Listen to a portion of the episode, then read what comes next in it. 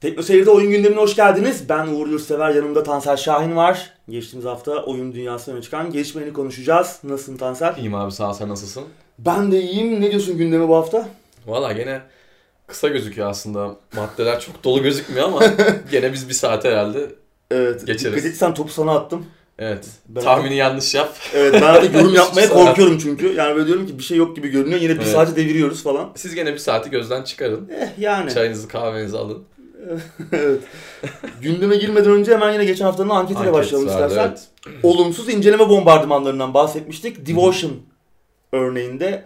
Tayvanlı Red Candle Games'in muhteşem bir korku oyunu. Geçen hafta uzun uzun övdük. Ben şimdi tekrar övmeye girmek istemiyorum. Yani bir 10-15 dakika kaybetmeyelim yani direkt kafadan. Ama şöyle diyeyim hani Silent Hill 2'den beri oynadığım en iyi korku oyunlarından biri. En iyisi olabilir. Hani varsa da başka bir oyun şimdi haksızlık etmek istemiyorum aklıma gelmiyor olabilir. Muazzam bir oyun.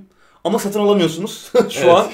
Çünkü işte bu olumsuz inceleme bom- bombardımanları yüzünden oyunun geliştiricisi Red Candle Games oyunu kaldırdı Steam'den. Ne Ne olmuştu? olmuştu? Ee, Xi Jinping, Çin devlet başkanının Winnie the Pooh'a benzetildiği bir görsel paylaşılmıştı ki aslında bu 2013'e kadar Hı hı. Obama Şimdi döneminde tabii. Obama'yı ziyaret ettiği döneme kadar uzanan bir internet şeyiydi. Hı. Ee, Meme. e, mimiydi, eğlencesiydi. O dönemde benzetilmişti Winnie the Pooh'a. Daha sonra işte birçok farklı mecrada birkaç sene boyunca komik görseller falan yapıldı, ortaya sürüldü falan internette. Eğlenceli bir süreçti ki 2017'de Winnie the Pooh'un Çin'de yasaklanmasına kadar vardı olay. Şimdi Red Candle Games de oyununda bunu bu sansürü eleştiren bir görsel kullanmış. Tabii bu ortaya çıkınca da oyunun inanılmaz özellikle Çinli kullanıcılar tarafından hatta özellikle değil tamamı Çinli kullanıcılar tarafından ki oyun Çin'de bayağı sattı hani sonuçta e, yani aynı şey diyebiliriz Çin'de Tayvan için. E, zaten Çince oyunda. Orada bayağı bir e, popüler oldu oyun. Kısa sürede çok sattı. Çok olumluydu eleştiriler ama bir anda bu olay ortaya çıkmasıyla beraber müthiş bir linç kampanyası başladı. Adamlar da oyunu kaldırmak durumunda kaldılar. Biz tabii geçen hafta onu konuşamadık oyunu kaldırmak zorunda kaldıklarını. Hı hı. Biz gündemin hazırlıktan sonra ortaya çıkmış olay. İşte biz de bunu konuşmuştuk yani oyunun kendisiyle alakası olmayan bir takım şeyler oyunun ne tasarımıyla ne işte hikayesiyle ne oyunun bütünüyle bütünlükte olmasıyla hiçbir alakası olmayan e, bu tarz inceleme bomba- bombardımanlarını nasıl buluyorsunuz diye konuşmuştuk ki daha önce işte Metro Exodus örneğinde de oldu. Hı hı. İşte hani saymakla bitmez örnekler de yani Evet. yakın örnek olduğu için e, vermek istiyorum.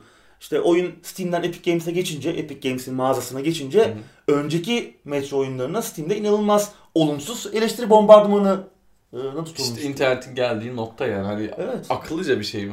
Değil. Değil. Geçen Bu da hafta- akıllıca bir şey evet, değil. Geçen hafta uzun uzun konuşmuştuk. Evet. Düşüncelerimizi e, uzun uzun e, paylaşmıştık sizlerle. Hı hı. Onu da merak ediyorsanız izleyin bayağı. Hani şimdi tekrar girmeyelim biz Evet. de. Peki izleyeceğimiz ne demişler? Ee, %16'sı bu olumsuz inceleme bombardımanlarının tüketiciler için önemli olduğunu söylemiş. Enteresan. Evet %44'ü bazı durumlarda gerekli olabilir yanıtını vermiş. %38 ise zarar veriyor hiç olmamalı demiş. Şimdi ben bazı durumlarda gerektiğini neden olduğunu anlayabilirim. Tamamen katılmasam da işte, işte Belki geçmişte farklı yine platform yoktur tepki yani gösterecek. geçmişte örneklerini gördük Onun mesela için. bazı oyunlarda e, kullanıcı bilgilerinin üçüncü e, partilerle izinsiz paylaşıldığına dair mesela kullanıcı sözleşmesini değiştiriyor oyunun geliştiricisi ve Hı hı. bilgileri üçüncü partilerle paylaşıyor. Bu tarz durumlarda yaşandık yaşandığı zamanlar olmuştu. Tamam burada bir tüketici hareketine dönüşebilir. Güzel bir tüketici hareketine ama Hı hı. her zaman işte yani Ya mantıklı olmuyor. mantıklı olmuyor. Ve Yani- bence kendini küçük düşürüyor toplum. Evet. Yani şu an sözünü kestim abi pardon. Çin'den bahsediyoruz. Yani e, Çin'deki adamlar bunu yaptığı zaman ya diyorsun ki zaten bu heriflerde kafa beyin kalmamış ki. Tabii ya Yani- beyin yıkanmış Evet adam adamların yani. beyni Orada- yıkanmış. Adamların tepki gösterebileceğini sandığı tek nokta Steam'e girip işte oyuna bir puan verip lanet olsun böyle oyun mu olur? Evet. Ya orada Evet. sansür, eleştirilen bir sansür var. Evet. Hani ya biz niye Winnie the Pooh bizim ülkede yasaklı diye adam Heh, onu, onu onu düşün. yasaklarını eleştireceğine Evet. bizim devlet başkanımızı Winnie the Pooh'a benzettiler deyip Evet. oyunu e, linç İşte ediyorlar. böyle olunca da müstahak diyorsun. Ne diyeceksin Yani, başka? evet. E, şimdi e, tabii bir noktada tüketiciye zarar vermeye başlıyor. Sonuçta tüketici için oluşturulmuş bir şey. Hı hı. Tüketici incelemeleri, kullanıcı incelemeleri önemli bir aslında mecra. Yani E, orada senin benim bakıyorsun. için E sonuçta tabii. böyle. Ve senin benim gibi adamlar orada inceleme yapıyor. Yani Hı hı. daha güvenilir hani işte ne bileyim arada bir ekonomik bağlantı yok. Bazen Evet. birçok basın e, Evet, tabii yıllardır. mecrasına güvenilemiyor. Hı hı. Nasıl ilişkiler olduğu bilinmediği için ya da az çok bilindiği için. Güveni güvenemiyorsun ama işte orada daha samimi incelemeler bulabiliyorsun ama bu şekilde de olayın şeyi bozuluyor. Günün sonunda tüketicinin zararına bir platform haline dönüşüyor. Yarın bir gün senin baktığın bir oyuna da birileri gelip eksi puan verecek ya da artı puan verecek. Sen de bu sefer e, hatalı bir seçim yapacaksın. Evet, yani soru işareti yaratıyor. Evet. Tamam bazı durumlarda işte bir tüketici hareketi yaratıyor ama başka mecralarda da yapılabilir gibi geliyor bana bu. Evet, o yüzden kesinlikle. bence zarar veriyor. Bence de zarar veriyor. Yani bir tepki göstereceksen de bunun bir yolu vardır, bir üslubu vardır, bir Evet. çizilecek bir haritası vardır ama bu şekilde olmaz yani. Önüme gelen ilk yer yazdım Google'a, oyunun adı çıktı. İşte Steam'e kaydolayım, oyunu alayım, bir puan vereyim falan. Bu yani akıllı adam işi değil. Evet, anketten sonra e, ilk haberle başlayalım abi istiyorsan. Girelim. E, acaba bu hafta neyin anketini yapacağız? O da daha belli değil. Tabii kervan Yol- yolda düzülüyor. evet, o da yolda belli olacak. Bakalım. Evet, ilk haberle başlayalım. Başlayalım. Electronic Arts ve Activision'ın CEO'ları ABD'nin hak ettiğinden fazla kazanan 100 patronun arasına girmeyi başardılar. Tebrik ederim. Evet şaşırdık mı? Hayır. Hayır. Bilmediğimiz şey değil hep konuşuyoruz zaten.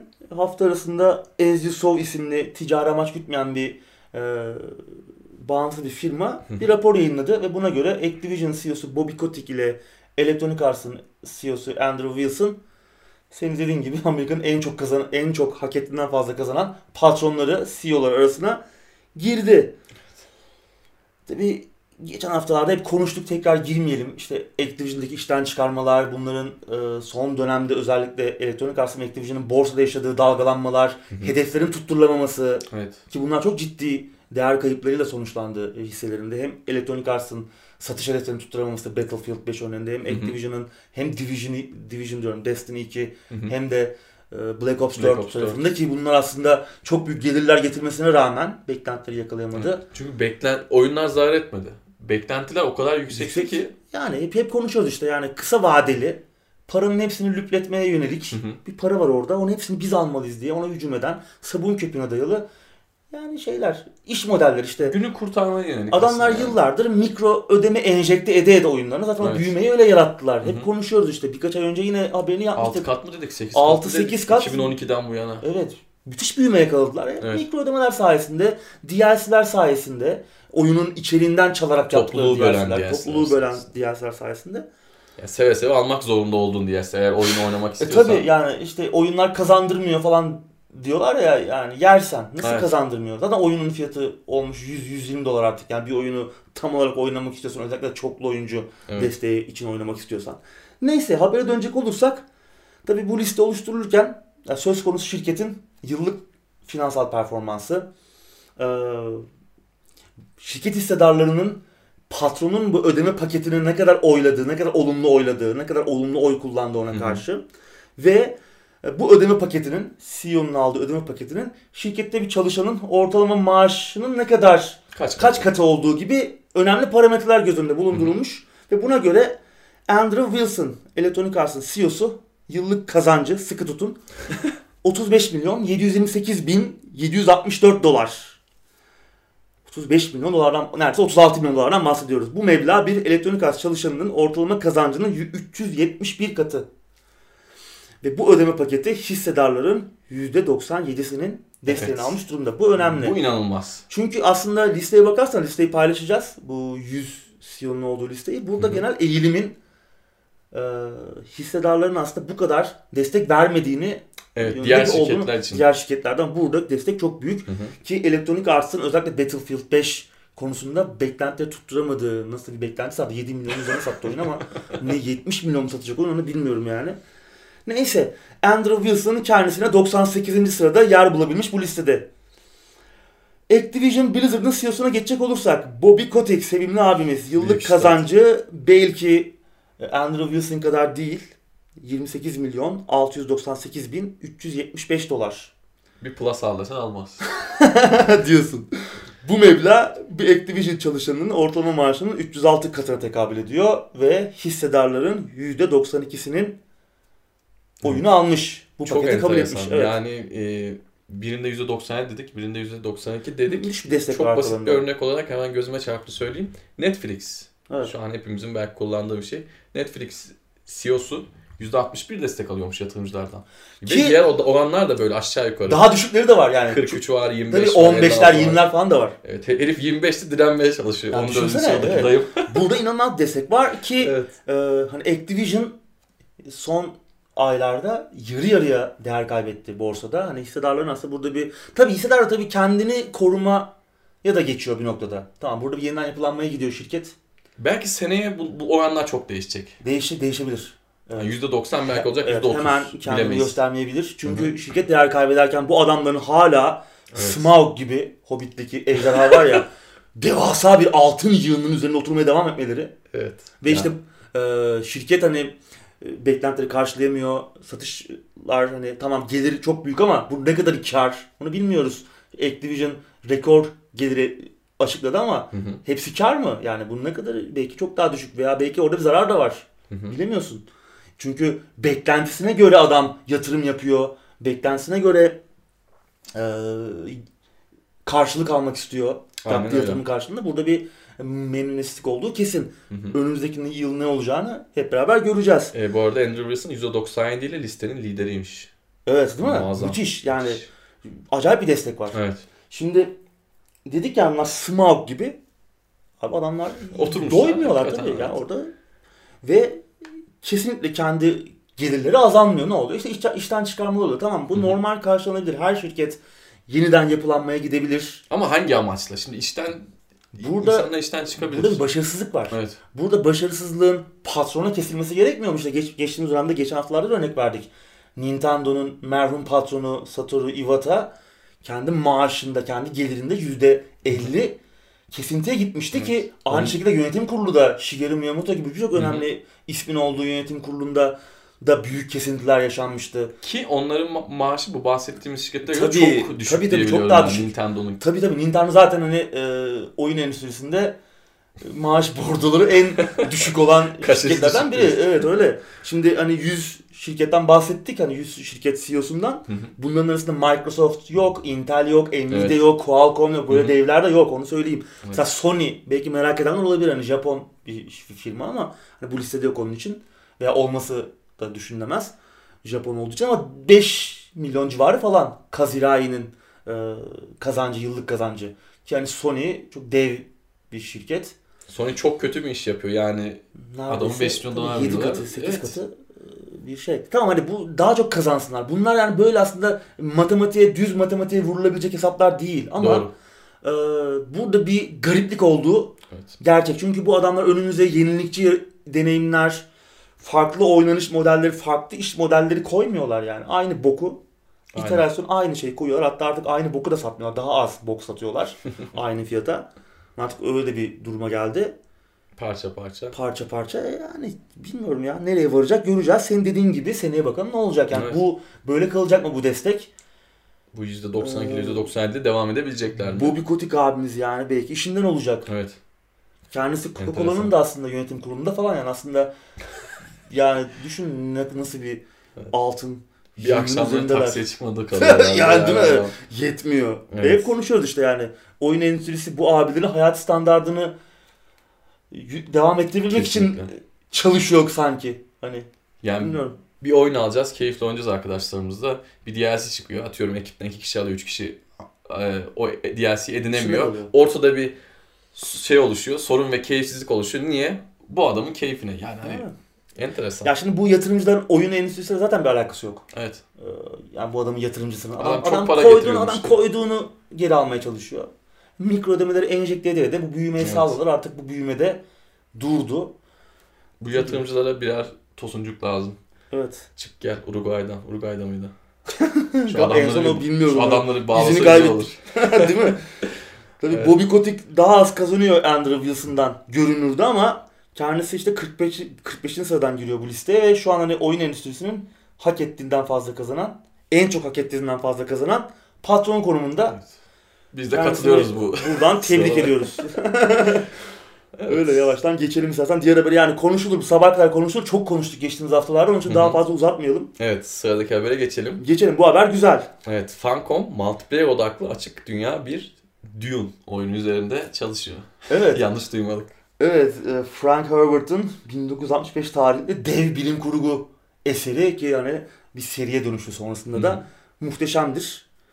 Ee, ki oyunları da vardı. Oyunları da biliyorsun. Ee, Bir Cryo Interactive'in yaptığı bir oyun vardı. Macera strateji tarzında. 90'ların başında daha sonra Westwood'un Hı hı. bildiğimiz Dune 2'si Evet. vardır ki o da işte Command and Conquer'ın aslında Hı hı. babasıdır. Evet. Yine aynı firma e, yapmıştır Command and Conquer'da. Ee, ki film konusunda da aslında çok talihsizdir ne yazık ki. David Lynch'in bir uyarlaması vardı ki rezalet. Hı hı. Ee, ama şansa dönecek gibi görünüyor. Denis Villeneuve'ün bir filmi geliyor şimdi. Kadro müthiş. Evet. Oyuncu kadrosu çok iyi. Yönetmen zaten Hı hı. e, kendisi ispatlamış bir isim. İşte Sicario'dur, Arrival'dır, en son Blade Runner Evet. 2049 Yeni Blade ki e, e, devamı ilk filmin müthiş bir iş başarmıştı. Yani doğru adamı koymuşlar gerçekten Çok iyi bir başına. yönetmen. Yani genç yönetmenler arasında ne kadar genç olduğu tartışılır. Hani 50'li yaşlarda bildiğim kadarıyla ya da 40'ların sonunda. Ama genç yönetmenler arasında gösterebiliriz. Müthiş işler yapıyor. Hani benim bu ara işte Christopher Nolan'la birlikte en e, çok işlerini takip ettiğim, yakından takip ettiğim yönetmen. Müthiş bir arkadaş kendisi. Bakalım umutluyum Dune'dan. Fancom'da oyun haklarını satın almış. Tabii Evet. filmle paralel bir şeyler olabilir diye düşünüyoruz ki geçtiğimiz hafta dördüncü çeyrek mali toplantısı vardı Fancom'un. Onlar da tarih, şirket tarihinin en büyük gelirini açıklamışlar. Ve e, Legendary Entertainment'la Dune haklarını elinde bulunan şirketle de bir anlaşmaya varmışlar. 6 yıllığına bir anlaşma ve 3 oyunluk bir anlaşma bu. İlk oyunda açık dünya senin dediğin gibi çoklu oyuncu odaklı bir oyun olacak. Büyük bir e, hırslı, ihtiraslı bir proje olacak gibi görünüyor. Aslında ben bunu daha önceden biliyordum. Seninle konuşmuştuk. Benim Evet. bir arkadaşım var Fancom'da çalışan. bir şey gelecek, bir bilim kurgu e, odaklı bir oyunun geleceğini söylemişti bana ama düğün oldu o zaman onunla da paylaşılmamış anladığım kadarıyla. E, Böyle bir oyun geliyor. Ben açıkçası düğünü çok seviyorum. Şimdi zaten Fancom nereden tanıyoruz? Conan oyunlarından tanıyoruz. İşte Age of Conan'dır. Conan Exiles Exiles. en son ki hani o da çok berbat başladı ama sonra biraz toparladılar. İşte beni de aslında korkutan kısım biraz Değil mi? o. Ben Şimdi şu- Dune 2'yi çok severek oynamıştım e, çocukken. Benim için Evet. çok apayrı bir Çok yerdedir. oyun. Bana yani e, bir şeyler öğretmiştir. Oyunculukla ilgili çok şey öğretmiştir. Şimdi Conan serisi, Conan evreni gayet güzel ve keyifli bir ama Exiles'ın işte ilk çıktığı zamanlar biraz böyle tatsızdı diye hatırlıyorum o yılları. Ve Ya iyi değildi evet iyi o değildi dönemde. ve şimdi multiplayer odaklı açık dünya gene tam Ya şunu yapmazlar umarım. şeyler. Hani Conan Exiles'ı kopyalamazlar umarım. Hani bir çöl ortamında başlıyor Conan Exiles. Hani onun içine devasa solucanlar ve biraz da baharat serpip hani piyasaya sürmezler diye tahmin ediyorum. Umarım öyle bir şey olmaz.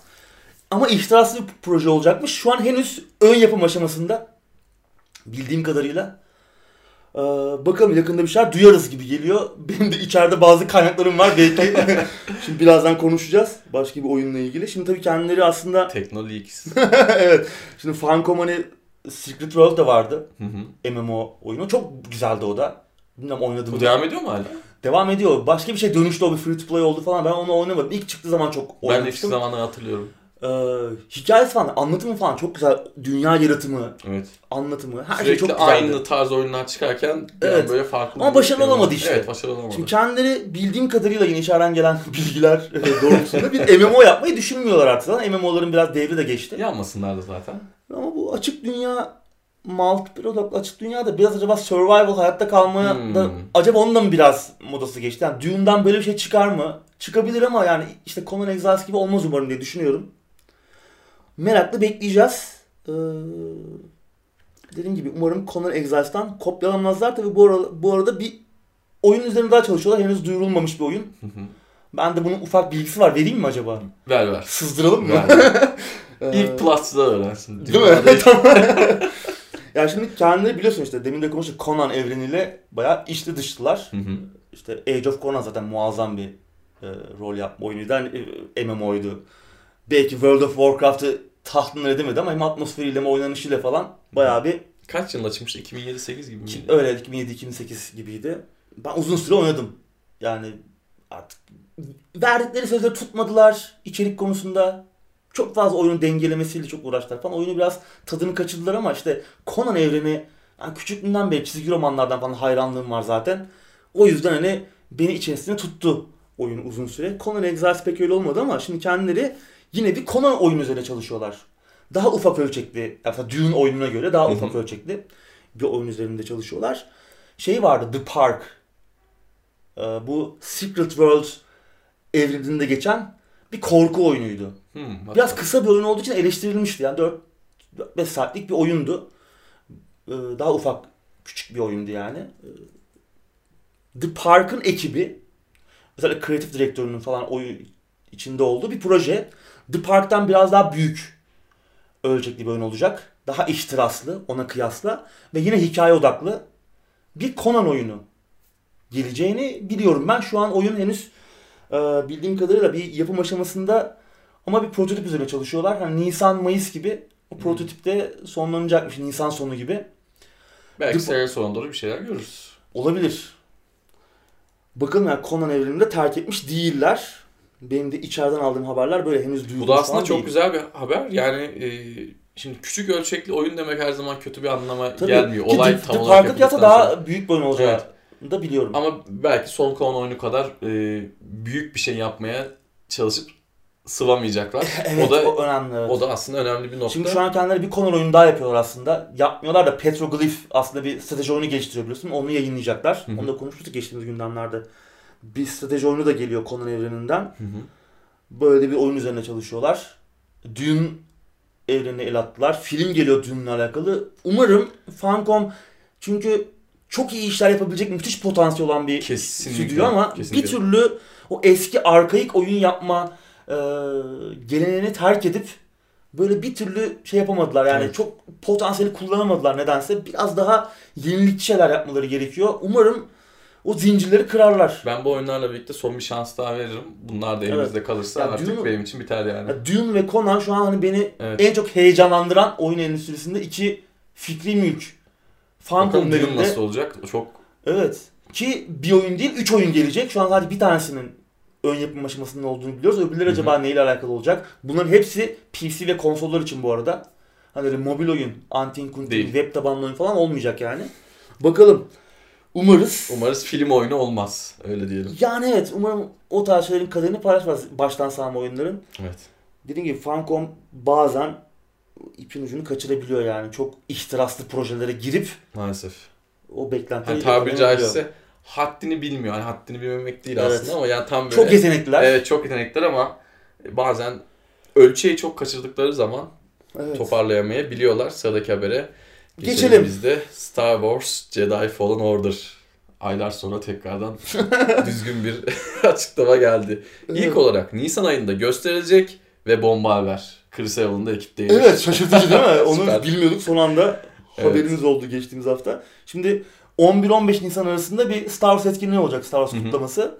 Onun o dönemde 13 Nisan'da Star Wars'u bu Jedi Fallen Order'ı görme imkanına erişeceğiz ilk defa. Hı hı. Biliyorsun oyun E3'te duyurulmuştu. Evet. Respawn yapıyor. Bu ara Apex Legends'da bayağı popülerler. Tam duyurulmamış gibiydi aslında. Yani tabii canım, ayaküstü, gibi? Ayaküstü. Bir röportaj abi Evet, böyle hep bahsediyoruz aslında bundan. mikrofon de bir tutup şeyler böyle ya biz de oyun yapıyoruz falan deyip Vince Sampel'le böyle bir ayaküstü oyun duyurmuştu. Hiçbir şey göremedik. Ne bir ekran görüntüsü, Evet. görüntüsü ne bir şey. Sadece oyunun işte bu Order 66'ten sonra geçecek. Hı hı. Ee, yani Jedi düzeninin e, ortadan kalktığı o döneme bizi götüreceğini biliyoruz. Bir Padawan'ın başından geçenleri oynayacağız gibi görünüyor. Tam da bilmiyorum yani ne olacak. O noktada hani kesin bilgiler yok ama bildiğimiz tek şey de buydu. Ta ki Chris Avellon'un Evet. ben de projedeyim açıklamasına kadar. Şimdi Chris Avellon hep konuşuyoruz. Kim Chris Avellon? Var mı anlatmaya gerek var mı? Yok ya aslında Planescape Torment, Fallout 2, Star Wars, Knights of the Old Republic 2, Evet. Fallout New Vegas, Pillars of Eternity, ee, ne bileyim Prey'de vardı, Divinity Original Sin 2, Evet. Into the Breach, ne bileyim Alpha Protocol, say say bitmez yani baştan sona Neverwinter Nights 2'ler artık yani Güzel bir hikaye yazım varsa şüpheleniyorsun zaten arkada. acaba var mı değil mi? Var mı diye. Kalemiyle Evet. dünyayı değiştirebilecek Kesinlikle. oyun tasarımcılarından, yazarlarından biri Chris Avellon. Hı hı. Biliyorsun şu anda Dying Light 2 üzerine çalışıyor Techland'de Polonyalı geliştiriciyle beraber. O da E3'te sahne almıştı. Hı hı. Chris Avellon şaşırmıştık. Yine orada da kendi dokunuşunu muhtemelen oyuna entegre, enjekte edecektir. Kendisine Twitter'dan bir takipçi sormuş hani bu aralar Dying Light 2'den başka çalıştığın bir oyun var mı üzerine diye. Bir anda abimiz işte Star Wars Jedi Fallen Order'la alakalı işte çalışmaları bitirdim falan. Biz de Hayda hiç bilmiyorduk Vallahi yani değil mi? Bir anda Çok enteresan. öğrendik. Ki Yalan da söyleyemiyor herhalde. Üstad. değil mi? Hatta şu an tabii bazı tabii NDA gizlilik anlaşmalarıyla da tabii korunuyor Tabii. çalıştığı projeler. Hı hı. Hat devamında şey demiş bir ay içerisinde bir bomba daha var duyurulacak ama henüz onunla ilgili bir şey paylaşamıyor. Şimdi geçen hafta bir Vampire oyunu gelebileceğini konuşmuştuk. Abi sen de tam araştırma gazeteci. Geçen hafta şu vardı o olabilir mi? Şimdi o da San Francisco'da şey düzenlenecek. Game Developers Conference. Orada duyurulma ihtimali var. Ee, Chris Avellon'un bununla alakalı bir şeyler yaptığı LinkedIn hesabına bakıyoruz. Chris Avellon'un burada e, şey vardı. Blacklight Retribution'un Hı hı. geliştiricisi. Şimdi Neydi adamların adı? e, unuttum ben de. Dur söyleyeceğim hemen. Hard Suite. Hard Suite Labs. Evet Harsit Labs. Şimdi geçtiğimiz dönemde Paradox bunların hisselerini satın almıştı. Ee, şimdi Paradox'un bir duyurusu bu Vampire. Onunla his- hakları onda. Vampire, e, daha doğrusu World of Darkness hakları. E, bu geçen hafta ortaya çıkan söylentiler. Chris Avellon'un son iki buçuk yıldır Hard Street Labs ile bir şeyler üzerine çalışıyor olması ve başka bir takım stüdyolarla e, bunları bir araya getirdiği bu bir bir ay içerisinde duyurulacak proje Vampire ola- olabilir mi? Olursa neler olur? Ortalık karışır mı? Olursa bence Göbek atar mıyız Ee, gündemde? bence sana bir plaket hazırlarız. Yok canım ya. Vallahi bilmiyorum. Müthiş olur. Evet Şimdi gerçekten müthiş olur. Yani ya bahs zaten- geçen hafta konuşmuştuk. Vampire zaten muazzam. Bekliyoruz 15 yıldır devamını. E, Chris Avellon'un da bu projede olması yani müthiş olur. Ki Chris Avellon'un bu Jedi Fallen Order oyununda yazar olması, kadroda olması ne anlam ifade ediyor? Bence oyunu beklemek için tek neden bile olabilir. Evet. Şimdi KOTOR 2 oynayanlar hatırlar. Ee, mu- muhteşem bir oyun değildi. Çok problemleri vardı. Ama e, orada baş tasarımcıydı Chris Avellon. Hem Star Wars evrenine hem de gücün doğasına getirdiği yaklaşım Chris Avellon'un oyunda pek eşi benzeri yoktu. Star Wars evreninde ve Star Wars bugüne kadar yapılmış Star Wars materyaller içerisinde. İşte Jedi'lar daha problemli, kusurlu, Hı hı. İşte Sith tarafı işte aslında daha farklı bir anlatıma sahip. Ya biraz daha manipülatif tarafları vardı ama daha anlaşılabilir. Yer yer empati kurulabilir. Çok farklı bir perspektiften Evet. ele almıştı. KOTOR 2 bence yapılmış Star Wars işleri arasında en karanlık olan, en özel işlerden biriydi. Hı hı. Oyun belki çok problemliydi, bug'lıydı falan ama eee, Bence çok iyi bir oyundu. çok iyi bir Çok iyi oyundu. bir oyundu. Chris Avellon'un o yüzden bu oyunda olması aynı e, etkiyi burada da bırakırsa bence bu oyun çok iyi olur ki işte Titanfall ekibi zaten işte Hı hı. Titanfall 2'de ne kadar iyi bir anlatıma sahip olduğunu gördük. Evet. Ee, Respawn'un ne kadar başarılı olduğunu. EA bu işe bulaşmayınca, Electronic Arts bulaşmayınca Apex Legends'da ne kadar iyi bir şey ortaya koyduklarını gördük. Hı hı. O yüzden bütün bu şeyler birleşince bir kazan atınca hepsini bu Jedi Fallen Order'ı ben merakla beklemeye başladım açıkçası. Evet. Bakalım. Umarım Vampire Masquerade'de duyurulur. Bu ay içerisinde, Mart ayı içerisinde ve Chris Avellon çıkarsa Güzel bir Vallahi- combo olur valla. vallahi süper olur ya. Bu arada kendisi Ken Levine ile ilgili onunla birlikte de Ken Levine nereden biliyoruz? System Shock 2, Bioshock'un yaratıcısı aynı zamanda. Onunla da bir şey yapıyorlar.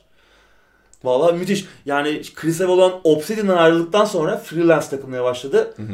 Çok daha yaratıcı, çok daha Evet. üretken oldu. Evet. Yani müthiş oyunlar üzerine çalışıyor. Eli kolu çok daha fazla yere uzanmaya başladı. Evet. Bu da biz oyuncular için müthiş bir haber. Bak şimdi Dying Light Evet. diyoruz. Bir de Ondan ve önce- Dying Light aslında sözlü kesim. Alakasız ya. Hani yani Chris Evan'la alakasız bir şey. Evet. Oraya izini bırakmaya Evet. geldi. Into the Breach. Evet. Originals'ın 2. E şey yaptı Pathfinder Kingmaker. Hı hı. Yine başka bir bağımsız Evet. oyun. Prey'de yine şey Hı hı. vardı. Bethesda'nın e, daha doğrusu Arkane'in geliştirdiği e, Dishonored'dan tanıdığımız. Ki o da çok aslında immersive sim, modern bir immersive simdi. Ben o açıdan o açıdan beğenmiştim. Her ne kadar hikayesi özellikle sonları çok tat bırakmasa da ben de iyi bir tat bırakmasa da o da aslında başarılı bir oyundu. Bu dönem için yapılmış, kısa zamanda geliştirilmiş bir oyun olması da göz önüne alırsak. Yani Chris Avellon müthiş üretken oldu. Umarız daha da devam eder. Evet. Bizim Merakla için iyi haberler gibi Evet evet. gözüküyor. İlerleyen haftalarda bakalım neler olacak. Sıradaki haberle devam edelim. Edelim. Oyun endüstrisindeki işten çıkarma kervanına Good Old Games de katıldı. Gelirleri büyümeye yetmiyormuş abi. Evet. Sanki böyle çok hızlı büyüyüp çok hızlı çehre değiştirdiler son birkaç senede bu CD Projekt Red'in de el atmasından sonra olaya. Onlar da e, Vallahi işten çıkarma yapıyorlar ama küçük çapta. Yani zaten çok da çalış çalışanları yok gördüğünüz Evet. kadarıyla. Bir düzine kadar Hı hı. işten çıkarma olmuş ki bu da çalışanların toplam çalışanın %10'una tekabül ediyormuş. Hı hı. Sessiz sedasız bir işten çıkarma olmuş. Ayrılanlardan biri Kotaku'ya bir e, şey söylemiş hani bir, bir süredir finansal problemlerle boğuştuğunu söylemiş Good Old Games'in ama aslına bakarsan CD Projekt Red de bu işten çıkarmaları Ekim ayından beri devam eden yeniden yapılanmaya bağlıyor. Hani biz bir takım işten çıkarmalar yaptık ama aslında hala açık 20 pozisyonumuz var. Hani bu yüzden de aslında küçülmüyoruz. Hmm. Sadece bir çehre değiştiriyoruz gibi bir açıklama yapmış. Ama iki tarafta farklı şeyler söylüyor. E yani ama bir gelirlerde bir azalma olduğu, bir finansal kriz içinde oldukları bir gerçek. Çünkü baskı altındalar artık. Evet. Epic Store açıldı. İşte daha agresif onların Evet. bir gelir dağılım e, planı var hep konuşuyoruz.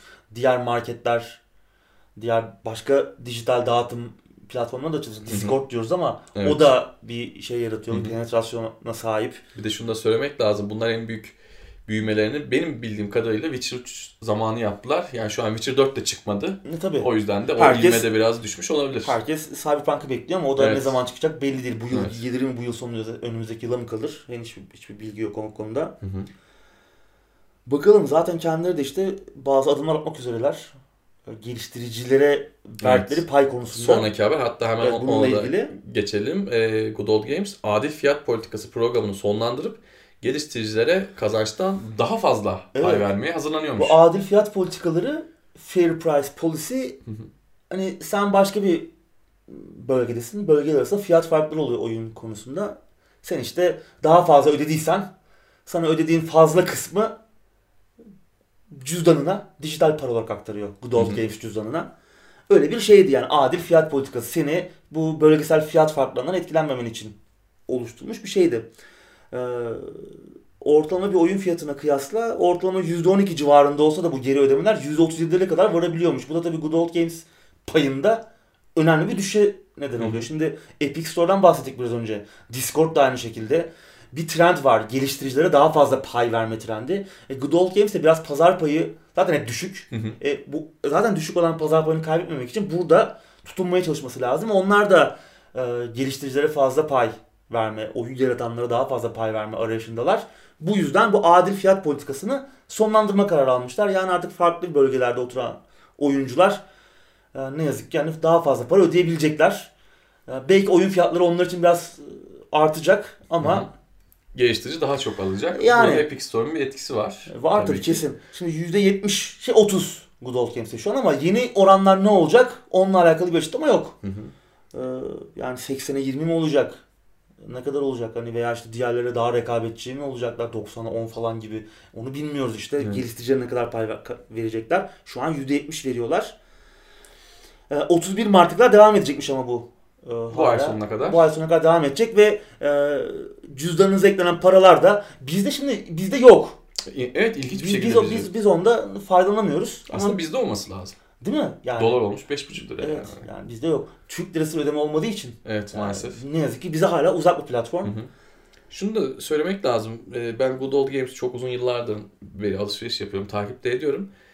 Bu yeni oyunlara kendi açmadan önce ben daha çok sempati besliyordum. Daha az içinde oyun vardı ama sadece eski oyunlar olması Hmm. benim için çok daha güzel bir kütüphane haline getiriyordu orayı. Biraz daha böyle büyüdükçe, ölçeği arttıkça daha az ziyaret eder, daha az oyun alır hale geldim. Bilmiyorum çünkü insanların fiyatlar yüksek bu durumu nasıldır? Evet fiyatlar zaten yüksek. Ha belki tabii onun da etkisi vardır. Var. Eskiden 3-5 dolara eski oyunları çekebiliyordum. Şu an Ama 3-5 AAA dolara- oyunlar da geliyor mesela. Darksiders 3 var mesela. İşte- ve DRM'siz. O benim için e, çok iyi bir haber değil. Birçok insan için iyi haber ama. Evet birçok insan için iyi haber. Ben eskiden orayı sadece böyle işte eski oyunları bulup e, işte Evet o iç şey kaybolabileceğin Sen güzel bir yerdi. serisi geldi Evet. mesela. Ya bir de onlar hani çalışabilir halde getiriyorlar. Evet, evet. Yeni işte esas olay Evet. o, oyun. Ama onu bırakmadılar hiç. onu bırakmadılar ama eskiden ben ya bu sadece bir kişisel yorum yani. Eskiden ben çok daha mutluydum. Daha Oraya sen diyorsun ki girdiğim daha özel bir nokta, daha, özel, spesifik bir daha spesifik ihtiyacı bir karşılıyordu. Evet ve, ben oraya farklı amaçlar için giriyordum ve daha mutlu oluyordum. Ama şu sonra işte girip adam gene oyunu aldım tabii de. belki de ondan Kar etmiyor. Tabii tabii. kendini döndürememeye başladı. Evet. Çünkü Durum o yeni yani oyunlar zaten. da satıyor aslında. Evet. Çünkü DRM'siz olması birçok insan için Evet. e, önemli bir satın alma kriteri. Dediğim gibi bu disk kağıt. evet bu ödenen cüzdana gelen paralar da 12 ay boyunca Gene kalacak. kullanılabilir olacakmış ama çok da bizi ilgilendirmiyor. Evet. Ama bu açıdan da geliştiricilere daha fazla pay verecek olmaları yine iyi. Hı hı. Ama tabii Steam'in de tahtını almak zor. Yani bunlar kendi aralarında dövüşecekler gibi geliyor bana. Yok Steam tahtını GOG alamaz yani de. Ya Epic de alamaz yani. Epic Bu de alamaz çok da. zor. Epic de ama işte belli olmaz. Ne yapacağı belli olmuyor. Ben o yüzden e, tamam hani işte Çok seneye indirecek ya. falan demiyorum da en azından adamlar yapılabilecek en agresif hamleleri yapıyorlar. Yani Ya nereye daha kadar? çirkef olunamaz. tabii tabii o kesin. Yani savunduğumdan değil ama daha çirkef olunamaz. Bir şey yaparsa onlar yapar. Benim düşüncem bu yönde. Sıradaki habere geçelim abi istiyorsan. Geç. Skybound Overkills The Walking Dead'in fişini çekti. Evet hep konuşuyoruz. Starbreeze'in yaşadığı ciddi problemler, oyunun nasıl rezil bir halde bile bile piyasaya sürüldüğü. Evet. Topa Walking Dead markasının sahibi hatta işte yaratıcısı Robert Kirkman'ın da falan e, patronu olduğu Skybound Entertainment'a girdi Hı hı. Ve Starbreeze ile anlaşmalarını feshettiklerini açıkladılar. Nedeni ise oyun standartlarını tutturamadı. O zaman neden piyasaya sürmüyoruz demişler. Yani İşte- bilmiyor muydunuz? Ben biliyorum yani Robert, Robert Kirkman birçok YouTube'da beraber röportaj verdiler oyunun geliştiricilere beraber. Abi görmediniz mi yani? Niye piyasaya sürdünüz o zaman? Ben bunu yemedim yani bu kendini sıyırmak için markanın Kesinlikle. e, Zaten boka battı dizi, dizi falan zaten. Oyun da rezil halde. Evet. Biz kendimizi sıyırabilecek miyiz? Hasar kontrolü derler Aynen, ya. Yani aynen. öyle bir şey gibi geliyor. Rezillik yani. Bu oyunun böyle çıkacağını siz de biliyordunuz abi. Oyunun standartlarını tutturamadı. Aylar sonrası gelen bir açıklama. Ki Niye biliyorlarmış. Biz geçtiğimiz haftalarda konuştuk. Çalışma Yani, ortamı Tabii canım yani. Bu bir bilinen bir şeymiş. Skybound bundan haber olmayacak mı yani? Yani Bizim standartımızı tutturamadılar. Ya iyi. Niye sürdünüz abi? o zaman piyasaya? sürmeyecekti. Ya, Evet. Madem bir standartın var kontrolünü yap. Evet, hasar Ertele. kontrolü yapmaya çalışıyor ama kimse yemez bunu. Evet, Peki bu oyuna ne olacak? Şimdi oyun yakın zamanda Steam'den kaldırılacakmış. Oyun satın alanlar ne olacak? O konuda bir şey yok. Evet. Güncellemeler ne olacak? Şimdi oyunun birinci sezon içeriği yayınlanmış durumda. Starbreeze 2 söz verildi çünkü oyunculara. İkinci sezonunu da yayınlamak için görüşmeleri devam ettiriyormuş Skybound'la ama buradan ne çıkar? Belli Ya söz olmaz. verildi ama bu hamleleri yapan adam ya işte Yok, çıkmıyor şöyle bir sorun var falan evet. filan da diyebilir. Zaten konsol versiyonları iptal edildi oyunun. Evet. Konsollara gelmiyor. İşte PC oyuncuları da satın aldılarsa ne olur Acaba parayı artık. iade edecekler mi? Ya da adamlar geri oynayabilecek mi? Yani belki de hiç oynatmayacaklar Ya falan. bilmiyorum ya ne bu olacak iyice bilmiyorum. boga saracak. Evet. Çok büyük bir skandal. Yani inşallah tüm sektörü ders olmuştur diyeceğim de işte sanmıyorum olduğunu. Yok ya. Bilmiyorum ne olacak abi. Evet. Geçmiş olsun alanlara da. Berbat durumdalar ya. Sıradaki haberimize devam Geçelim. edelim. Microsoft Xbox One oyunlarını PC'de oynatmaya hazırlanıyor olabilir. Evet Windows Insider programını biliyorsun. Hı hı. Üye oluyorsun işte. O Önden önden geliyor. Önden önden güncelleri deneme imkanı buluyorsun. Bir nevi Evet. beta testçilik Hı hı. yapıyorsun.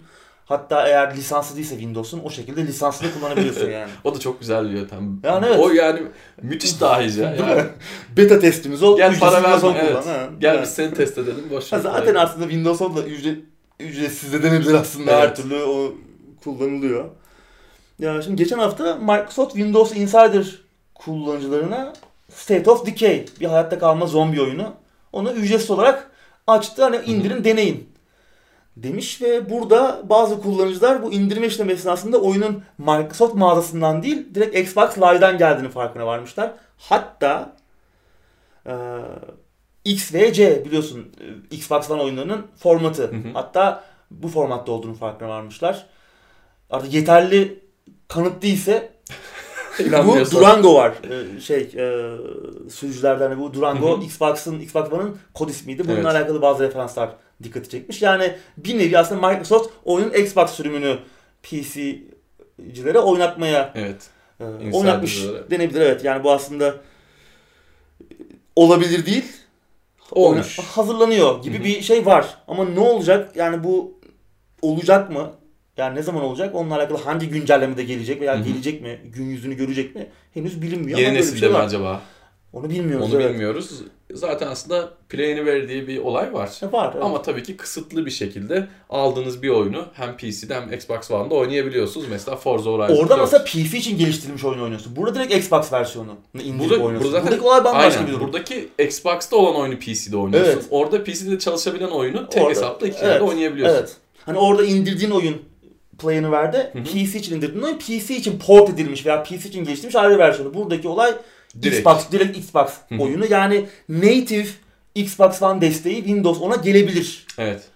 gibi bir durum var. Yani kesin gelecek diyemiyoruz ama yani buradaki süreci tabii kendimiz de deneyemedik şu an. Hı hı. Ama belki yani böyle bir şey hakikaten var. Ee, ciddi ciddi düşünüyorlar ama belki de gün yüzünü görmeyecek bir sorun çıkacak falan. Artık Evet. ne olacak göreceğiz ama bence olumlu. Bence de olumlu. Benim burada bir de şunu sormam gerekiyor. Ben şimdi Forza Horizon 4'ü hala PC'de oynayamıyorum. Acaba oynayabilecek miyim? Neden oynamıyorsun Yani- sormuyorum bile. Yani indiremiyorum çünkü. Windows Store. bir Windows Store gerçeği var Evet. hayatımızda ne yazık ki. Evet bir de şöyle bir şey var. Bu Oynayabilecek miyim diyorsun. Yetkililer, Yetkililer Yetkililer Tahsin'in lütfen. sesini duyun lütfen. Evet bir de şöyle bir şey var. Ben e, hafta içi TeknoSeyir Sosyal'de de gördüm bu tarz yorumları. Bu işte konsolu öldürür. İşte Xbox'ı öldürür. Bana ne abi ya? İşte bu aslında evet bu bizim derdimiz olan bir şey değil. Değil, benim derdim değil. Bu olay benim çok hoşuma giden bir olay. Tabii yani ya. hani ben Xbox'ta oynadığım oyunu her oyunu PC'de de oynamak isterim. Ya bizde şu var işte yani şirketin tarafından bakıyorlar. İşte diyor ki adam hissedarın tarafından da bakalım. Ya bana ne? Ben oyuncuyum. Ben kendimi düşüneceğim abi. Herkes kendi liginde takılsın.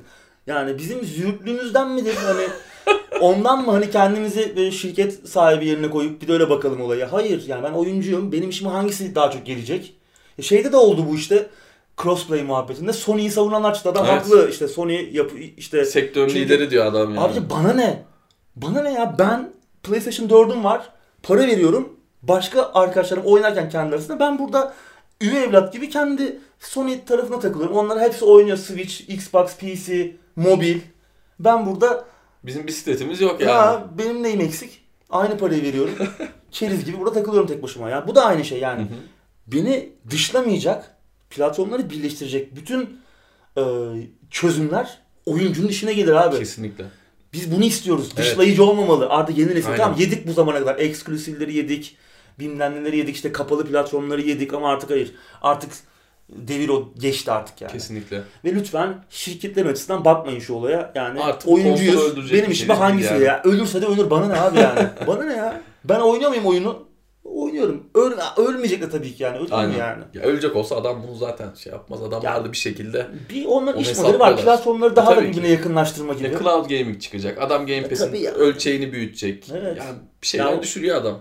Evet. Bir akıllı biz değiliz yani hani. Ya bence yeni nesilde belki bu hemen bu nesil değil ama ondan sonraki nesillerde artık ne kadar entegre olursa sistemler birbirine Hı hı. o kadar başarılı olacaklar. Olmak zorunda olacak zaten Evet. artık. Yani Öyle olmaz zorunda. teknoloji oraya doğru gidiyor. Belki Windows 11'de görürüz. Bilmiyoruz tabii bunları ama böyle bir şeyler olursa ben Bununla alakalı soru yani. soralım istersen. Evet soru soralım. Diyelim mi direkt öldürür mü? Nasıl görüyorsunuz yani bu tarz e, şeyleri? Yani Microsoft'un Xbox One oyunlarını Windows 10 için native destek vermesi direkt Xbox oyunu çalıştırmasını. Evet. Bunu da bir şekilde sorarız. Evet inşallah. Evet. Beni benim başımın üzerine çıkacak. Lütfen yine üşenmeyin. Gelin Evet. eğer Vimeo üzerinden izliyorsanız veya podcast olarak dinliyorsanız Hı hı. kısacık YouTube'a gelip e, anketimizde oy kullanın. Lütfen. Evet. Sıradaki haberle devam edelim. Geçelim. The Outer Worlds'un çıkış tarihini öğrenmiş olabiliriz. Yazın geliyor gibi abi sanki. Evet. Şimdi geçen hafta oyunun Steam sayfasında oyunla alakalı yeni detaylar, oyunun işte destekleyici diller falan gibi bir güncelleme yapıldı. O arada stajyer çocuğun kolu değmiş yine bir düğmeye olacak ki bir çıkış tarihi konuldu oraya 6 Ağustos. Daha sonra hemen apar topar yine kaldırıldı. Geliyor olabilir. Yani şimdi bana çok e, uzak bir şey gibi gelmiyor. Çünkü uzak bir ihtimal gibi gelmiyor. Çünkü oyunun ölçeği çok büyük olmayacak. Zaten daha önce Leonard Boyarski'nin verdiği röportajı konuşmuştuk. Oyun 15 ila 40 saat arasında Hı hı. olacak. Yani bu arkadaşların daha önceki oyunları işte Vampire Masquerade de o civardaydı. İşte KOTOR 2 yine aynı şekilde Hı hı. Obsidian'la beraber yaptıkları oyun. Yine Ama bu sanki daha uzun bekliyor değil mi? The Outer Worlds daha uzun ya çaplı biraz olacak gibi. Fallout'a benzeyen bir Evet. tarafı var ya hani işte uzayda geçen Fallout, bir sci-fi kafası. Hani sanki açık dünya tamam mı? açık Evet. dünya olacak böyle 200 saat kendimizi kaybedeceğiz gibi bir Öyle olacak. beklenti olmuştu. Öyle bir beklenti oluştu ilk duyurulduğunda Hı. Game Awards'ta ama daha sonra Leonard Boyarski'nin röportajıyla daha sonra arada gelen şeylerle, bilgilerle falan öyle olmayacak. Daha işte parçalı parçalı bizi bazı bölgelerde serbest bırakacağı, daha yoğunluklu, daha e, kompakt bir deneyim olacağını öğrendik. Bence bu kötü bir şey değil. Evet. Ya şimdi mesela Devo- Devotion örneğini verdim ben geçen hafta işte. 4 saatlik oyun ama her saniyesi Dolu dolu. dolu dolu 20 saat sürmüş gibi geliyor oyun yani. Kesinlikle. E, çok uzun oyunlar oynadık içi boş. E şimdi, şimdi içi boş değil belki şimdi ben şimdi bir örnek vereceğim. Direkt üzerine verdim. Beni, beni asmasın. Mesela Witcher 3. Hı hı. Hani içi boş bir oyun değil ama yani 150 saat oyun ama 50 saati at üstünde bir yerden bir yere gitmekle geçiyor. Yani oyunun ne kadarı seni hikayeye dahil eden kısmı Onu bilmiyoruz ya. Sen şimdi Dislike yapmaya başlasın. evet. Hani, ben de şey diyeyim de var. RDR de öyle ya değil mi? Ha, Red- tabii, İki tane o da öyle tabii değil mi? Yani Red Dead Redemption da öyle evet ama oyun 100 saat sürüyor ama hani çok kompakt değil. Mesela God of War daha kompakt yani deneyim olarak. Şimdi hangi oyun daha iyi kötü tartışmıyoruz ama bence he- yani 150 saatlik oyun da güzel, 300 saatlik oyun da güzel ama bu da Bu da mantıklı bir yaklaşım Tabii ya. canım Yani yani. hani Farklı bir deneyim olacak. evet. Bence güzel de olacak. Yani Tim Kaine ve Leonard Boyarski'yi Evet. işte Arkonumlar, e, işte Vampire'lar bilmem ne oyunlardan sonra ilk defa bir arada göreceğiz. Evet, Ki bunlar çok- Fallout'un yaratıcısı bu adamlar. Yani müthiş müthiş bir oyun. Umarım da gelir Ağustos ayında. Evet. Çok da problemi çıkmaz. Umarım çünkü hani buglarıyla da O da ünlü bir firma Obsidian. Evet. Ama çok da büyük ölçekli olmayacağı için çok Bu Microsoft'a bağlı olmayan son oyunları değil mi? Öyle evet. Onun da altını çizelim. Evet, 2K'in alt e, şirketiyle beraber geliş, alt stüdyolarından biriyle beraber geliştiriyorlar. Hı hı. Ama mesela bunun bir devamı olursa Microsoft'la beraber olur mu? Onu bilmiyorum. Olabilir. Olabilir. Olmak zorundadır Bu- belki de. evet, Bilmiyoruz bu tabii. de. Evrende geçecek başka bir oyun yaparlarsa. Hı hı. Şu an için ama bütün platformlara gelecek. Evet. PlayStation 4, PC, Xbox. Umarız Ağustos'ta geliyordur. Yaz aylarını neşelendirir. Biliyorsun Evet. biraz geç şey kısır geçiyor yaz Hı hı. ayları oyun açısından. Evet. Sıcak günlerde biraz Hı. serinleriz.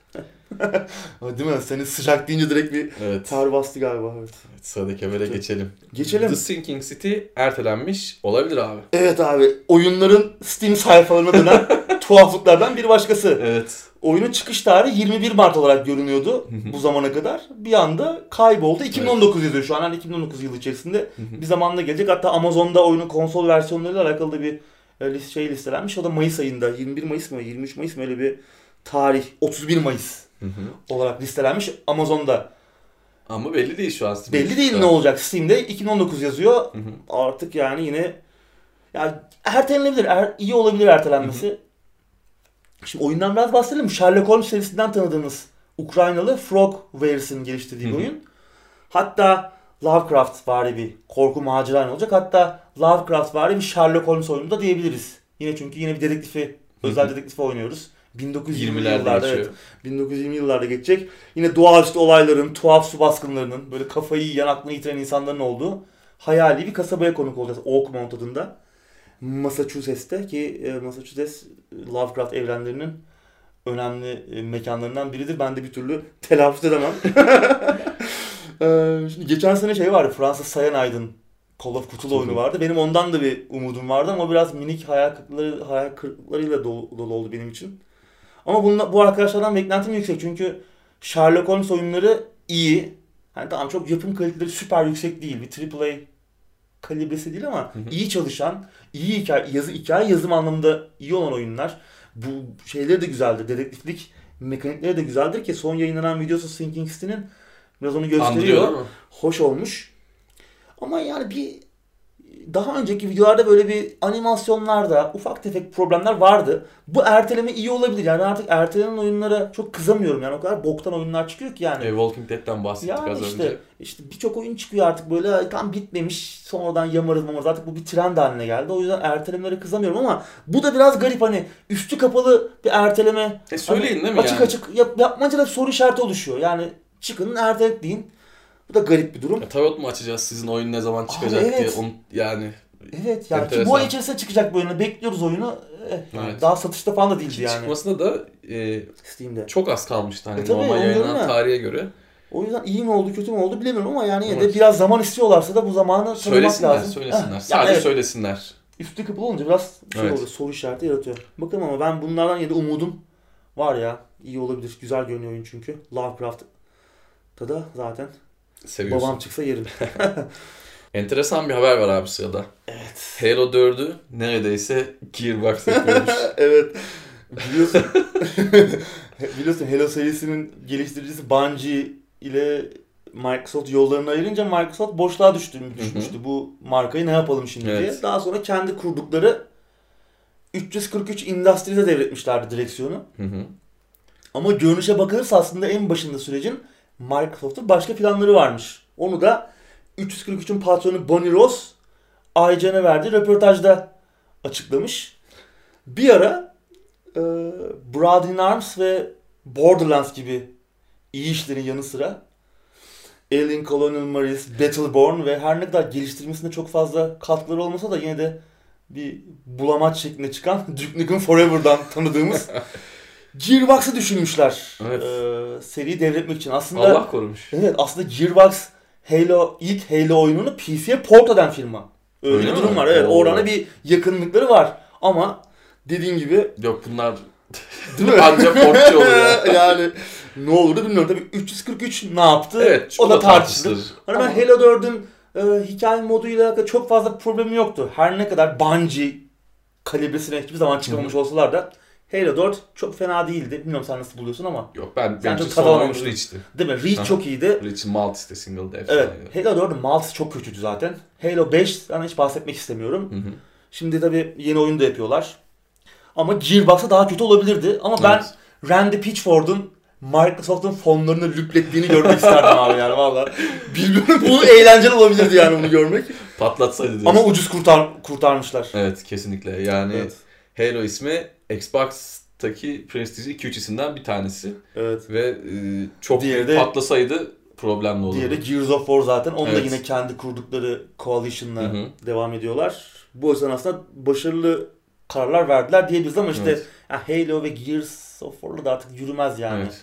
Ee, yani Amerikan biraz şimdi sevenler kusura bakmasın. Ben de sevdiğim iki fikri mülktür ama biraz da artık e, Amerikan ergenlerine hitap eden bir Amerikan power fantasy'den, Amerikan güç fantezisi oyunları. Yani biraz Microsoft biraz da bunun dışına çıkabilse keşke. Özel oyun konusunda iyi olur. tamam ben de yani oyunu severek oynadım çoğu oyunu ama artık yani kimin umurunda bu oyunlar bilmiyorum. Çünkü umurunda mı? Halo Infinite 2 kaç kişi bekliyor yani? Yetişkin. Yani işte Bilmiyorum ben beklemiyorum. Bungie'de devam etseydi beklerdim. Yani Hani evet. ergen olup olmaması önemli değil. Bungie'de devam etseydi de beklerdim ama işte yani bu son evet. çıkan oyunlarda biraz senin dediğin gibi Bilmiyorum ya. ben de heyecanı bitirdi. Evet. biraz Çok büyük kaçtı. bir heyecanım yok. Ama gene de çıkınca bakacağız. Eh yani. Böyle yavaştan geçelim. Evet, Dayak sıra- yemeden. Sıradaki habere geçelim. Resident Evil 2 dünya çapında 4 milyon satış barajını devirdi. Evet. Formülü hala tutuyor demek. Resident Evil 3 Nemesis'i de bir Evet. noktada e, kesinleşti mi? Yoğunlaştı, Diyebiliriz evet. Bu arada bu 4 milyonun 3 milyonu ilk haftada geri kalanı da Hı hı. e, bu sürece kadar olan işte haftalarda satılmış. Bir ayı biraz geçti değil mi? Evet. İyi. Bir ay 10 gün falan diyebiliriz Evet. aşağı yukarı. Başarılı. Şimdi indirimlerle de. falan daha da artacaktır bu önümüzdeki Tabii. süreçte. 10 milyon barajını zorlar gibi geliyor bana. Evet, sene sonuna doğru 10 milyon Evet. zorlar gibi. Bayağı iyi ya. Yani bu arada tüm serinin satışları 90 milyona ulaşmış. Muazzam. Evet. Ya Capcom'da birkaç yıldır işler iyi gidiyor. Evet. Kim veriyorsa o kararları o abiye iyi baksınlar. Yani Aynen. işte Monster Hunter World Evet. İyiydi. Mesela Resident Evil 7 de iyiydi. Hı hı. Finansal başarı anlamında. Bu da iyi. Resident Evil 3 demesinde yolunu yaptılar. Evet. Bence onunla da ilgili çalışmalar çoktan Ben de esas onu bekliyorum. Evet. O da enteresan bir tecrübe olacak. Sıradaki habere geçelim. Horizon Zero Dawn 10 milyon satış barajına ulaştı. Bu önemli. Bu çok iyi Tek bir haber. platform Evet tek platform. ve 2 yıl oldu oyun çıkalı. Evet çok müthiş bir zaman da geçmedi üzerinden. Hani arada sırada diyoruz ya Sony bu işi iyi yapıyor diye, exclusive işini iyi yapıyor diye. Adamlara çok karışmayınca, elleşmeyince, adam rahat rahat oyunu yapınca Başarılı oyun da oluyor. güzel oluyor. İnsanlar da oyunu Evet. beğeniyor. Teknik olarak müthiş bir başarıydı. Evet. Ben her ne kadar hikayesiyle alakalı çok problemim olsa da belki sevenler yine kızacaklar bana. Bilmiyorum biraz şeydi anlatmaya çalıştığı hikaye çok ihtiraslıydı ama anlatımı o kalibri altını asla dolduramadı oyunun sonuna kadar. Ben onun yüzden e, sonradan oyun bittikten sonra büyük bir hayal kırıklığı yaşadım. Sonradan çıkan DLC'ye falan hiç bakmadım bile yüzüne bile bakmadım. Ee, ama güzel bir oyundu yani sonuna kadar da çok sıkılmadan da oynadım açıkçası. Yani oynanışı eğlenceliydi Hı hı. kurduğu dünya çok inandırıcı olmasa da tam yedik. Mesela aynı dönemde Nier Automata çıktı. Daha fantastik anlatıma sahip. Dördüncü duvarı sık sık yıkan bir oyun olmasına rağmen hı. çok daha inandırıcı, ayakları yere basan ve aslında benzer temalar anlatan yani insanlığın bir noktada işte bir facia sonrasına götüren bizi iki oyun. Tematik anlamda daha çok altını doldurabildi Nier Automata ama Horizon Zero Dawn orada biraz çok zayıf kaldığını düşünüyorum ben. O yüzden benim için 2017 yılında oynadığım en iyi oyunlar arasında değildi. Ama yine de sıkılmadan oynamıştım. Dediğim gibi teknik olarak büyük bir başarım zaten. Hı hı. Çok iyi görünüyordu. oyun. Oynanış olarak da müthişti. Oynanış olarak da çok çok keyifliydi. 10 milyona ulaşmışlar. Şimdi mesela Killzone Shadowfall, Infamous Second Sons bunlar çıkış oyunları PlayStation 4'ün. Bunun yanından geçemediler bu Evet. Yani 3-4 milyon barajında kaldı bu oyunlar. O yüzden başarılı. Yani mesela en son şeyde 2 milyon satmıştı. Detroit Become Human. O da Hı hı. bir yıl içerisinde daha bir yıl olmadan. O da iyi bir o tarz bir oyun için özellikle. Ama bu 10 milyon bu çok daha. Karşılığını almaları iyi yani. Demek Evet. ki bu tarz işleri yapacaklar yani. Hı hı. Çünkü Aslında da ellerini yapsınlar zaten. tabii tabii yani tarz. bir şey var ya hani tek kişilik oyunlar ölüyor. Hı hı. Şeyi var bir noktada da öyle bir anlatım devam ettirilmeye çalışılıyor. İşte artık gelecek çok çok oyunculu oyunlarda, gelecek işte mikro ödemelerde, işte online hizmetlerde, çevrim hizmetlerde onların olmadığını en güzel kanıtını aslında Sony bize e, Evet. sunmaya devam ediyor. God of War'lar, bilmem neler, Spider-Man'ler bunlar ticari başarı yakalan oyunlar. Hı hı. Horizon Zero Dawn'da 10 milyon satışa ulaşması. Çünkü daha niş bir oyun aslında. Evet kesinlikle. Diğerlerine göre. Daha yeni bir fikri yük. hepsine göre daha Spider-Man'e göre, God of War'a göre ve yeni bir fikri yüktü. Evet. Bu açıdan başarılı Bir olmasına ben anda çıktı yani şapkadan çıkar gibi Evet. çıktı. İyi, iyi bir başarı. Bakalım Evet. ya yeni jenerasyonda da yine bu yoldan yürüyeceklerdir. Evet. Bu başarıların rüzgarını arkalarını al- alarak. Umarım bu şekilde devam ederler. Sıradaki habere geçelim. Geçelim. Trine 4 resmi duyurusu bugün gelecek. Evet. Bugün tabii pazartesi bizim gündemimiz yayınlandı. Şimdi Hı hı. genelde kaçırıyoruz ya bazen. Evet. Biz bitiriyoruz gündemi. Hayda yeni oyun duyurusu gelmiş falan. Trine 4'ü daha önce konuşmuştuk Hı zaten. hı. Hem Çok çok geleceğini konuştuk. bir Avrupa e, fonlama oyun fonları şeyinde görmüştük. E, sızan bir belge Evet. vardı orada. Daha sonra da Frozen Byte filmli geliştiricisi oyunun geleceğini açıklamıştı. Nightmare Hı hı. Prince, Trine 4 Nightmare Prince adında oyunun yapıldığını. Bugün de ilk videoyu yayınlayacaklar. Tabii gündeme yetişmedi artık. Haftaya güzel bir şey görürsek yani e, bilgi de olursa içinde konuşacağımız haftaya konuşuruz. Umarım iki boyutlu, iki buçuk boyutlu eski ilk iki oyunun şeyine döner. Ben Tarzına de öyle döner, istiyorum inşallah öyle olur. Yani Üç boyut.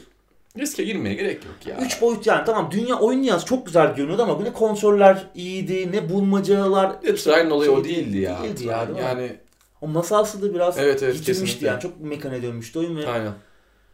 bakalım ya yine güzel bir anlatım, Hı hı. müthiş müzikler, harika ortamlar, eğlenceli bulmacalar yine sevdiğimiz üç karakteri Evet. göreceğiz umarım. Umarım iki buçuk boyutlu iki oyunun tadında bir oyun çıkar karşımıza. Evet kız arkadaşlarınıza haber edin. 4 Ayıla bayıla oynarız valla. Sıradaki habere geçelim. Elektronik spor gündemindeyiz. Intel Extreme Masters Katowice 2019'un kazananı kim oldu? Astralis. Evet. Dün gündem maddelerine şöyle bakıyorum. Bu e, final maçı tam oynanmadı. Bu madde olduğu gibi yazdım. Hani Astralis kazandı dedim. Sonra hani Astralis kazanmazsa editleyecek. gerek, gerek kalmadı yani. E, 2019'daki önemli major turnuvalardan bir tanesiydi bu. E, toplam ödül havuzu 1 milyon dolardı. Birinci de 500 e, Çok milyon ya. dolar para aldı. Astralis e, finalde Ents ile karşılaştı ama Ents zaten çok güçlü bir rakip değildi.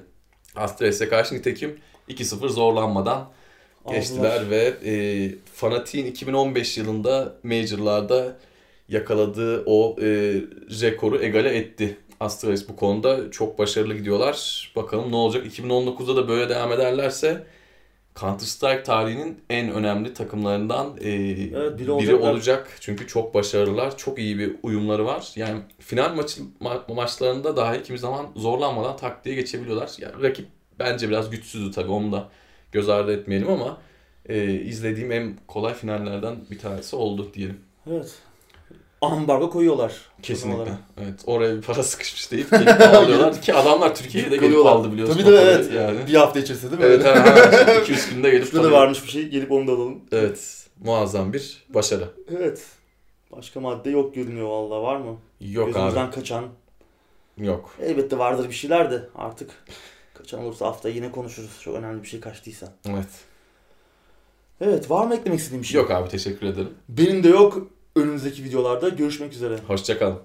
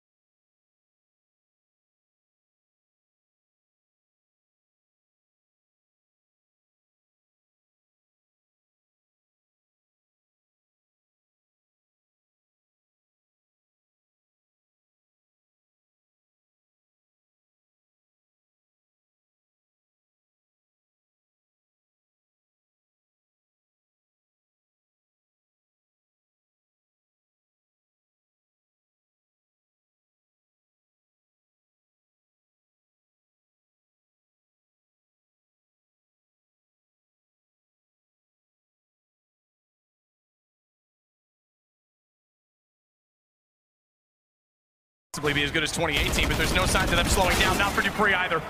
He'll get two. And walk in the smoke, Glaive. He'll only punish one, but it's just aerial Ariel Levine, and it's done!